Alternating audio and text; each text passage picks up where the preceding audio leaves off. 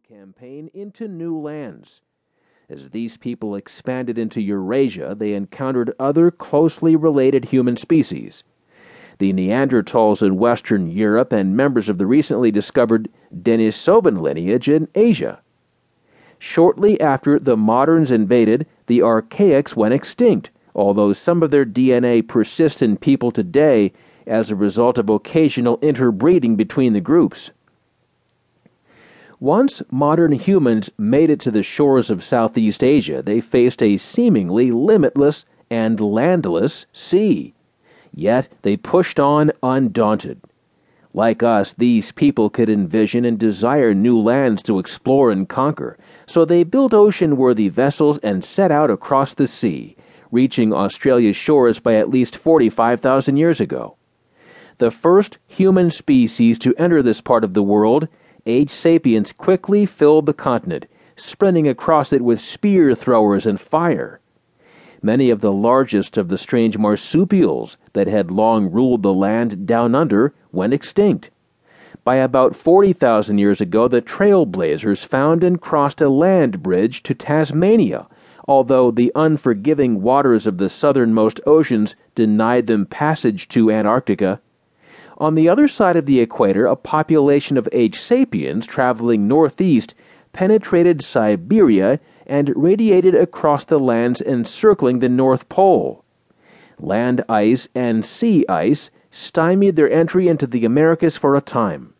Exactly when they finally crossed into the New World is a matter of fierce scientific debate but researchers agree that by around 14,000 years ago they broke these barriers and swept into a continent whose wildlife had never seen human hunters before. Within just a few thousand years, they reached southernmost South America, leaving a mass extinction of the New World's great Ice Age beasts, such as mastodons and giant sloths, in their wake. Madagascar and many Pacific islands remained free of humans for another 10,000 years, but in a final push, mariners discovered and colonized nearly all these locales.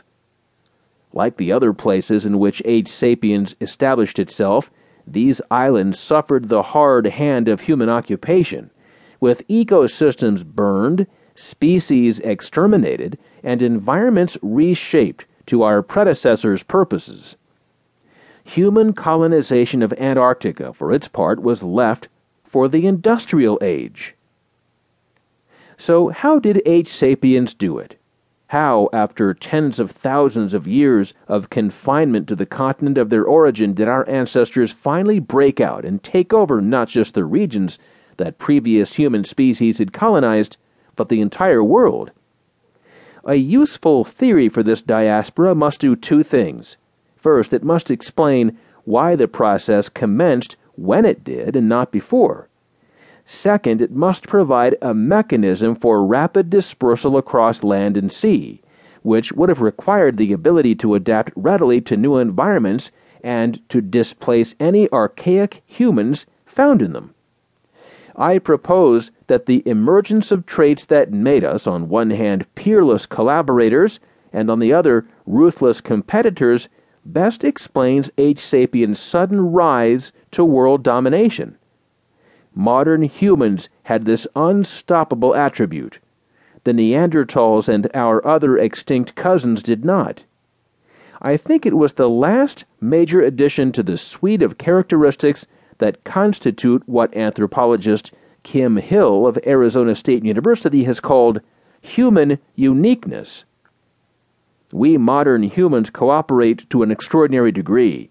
We engage in highly complex, coordinated group activities with people who are not kin to us and who may even be complete strangers.